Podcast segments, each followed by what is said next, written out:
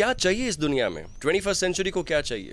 We don't need more millionaires what we need is we need more storytellers we need healers we need feelers we need painters आज वापस वो renaissance का युग आया है वेरिन अब समृद्धि बहुत ज़्यादा हो चुकी है। कैमरे तो बहुत अच्छे हो गए, लेकिन अब वो स्टोरी कहाँ से लाओगे? वो फीलिंग कहाँ से लाओगे? वो आँसू कहाँ से लाओगे?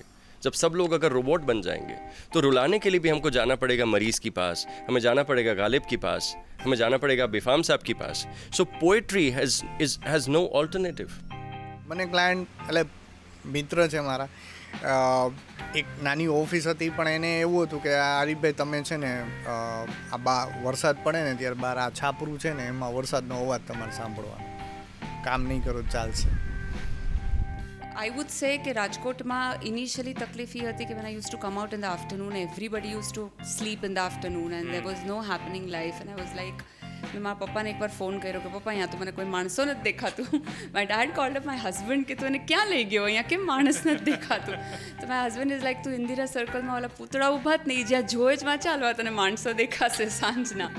તમારી ને મારી બંને માટે સારી વાત છે કે આપણા થકી કોઈ એના મીઠા સંભારણાને પાછા યાદ કરશે.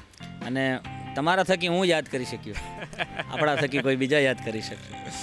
અને ભૂલવા મને કહો છો સ્મરણો ભૂલાય ક્યાંથી? કહો કૃષ્ણના હૃદયની રાધા ભૂલાય ક્યાંથી? સ્મરણો તો ક્યારેય ભૂલાતા જ નથી લાઈફની અંદર અને જીવવા માટે સૌથી મોટો ખજાનો જ સ્મરણ છે. સચિન સરની મહાનતા તમે જોજો શૃંગારભાઈ. હું સોફા પર વ્હીલચેરમાં બેઠો હતો. તો મેં એને કીધું કે, સર, આપ સોફે પર બેઠીએ. તો એ મારી ચેર નીચે બેસી ઉભડક પગે બેસી એટલે મેં કીધું સર આપ સોફે પે બેઠીએ. આપકી જગ્યા નીચે અચ્છી નહીં લગતી આપ સોફે પે બેઠીએ તો એને મને સર શું જવાબ આપ્યો ખબર? જય મેરી જગા તુમારે નીચે ઉઠી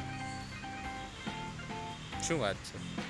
ક્રિકેટના ભગવાન એને આમથા નથી કહેવાતા. માણસની સરળતા તમે જુઓ છો.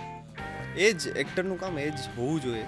પણ આપણે અહીંયા બોલિવૂડ ઇવન ઇવન બોલિવૂડ કે ઈગોને ત્રણથી ચાર ગણો કરી અને દેખાડવામાં આવે સ્ક્રીનમાં એને સો કોલ્ડ એક્ટિંગ કહેવામાં આવે છે आई नो सब लोग बोलते हैं कि स्क्रिप्टेड होता है बट नहीं परफॉर्मेंसेस में कुछ स्क्रिप्टेड नहीं होता है वन टेक में होता है सबका शूट वन टेक में होता है और जैसा हुआ होता है वैसे ही वो लोग टेलीकास्ट करते हैं નાનકડા એક વિચારની એક ઓળખ મળી ગઈ છે આપ સૌ લિસનર્સના સાથથી અ નાઇટ બિફોરની જર્ની આજે થર્ડ સિઝન સુધી પહોંચી ગઈ છે.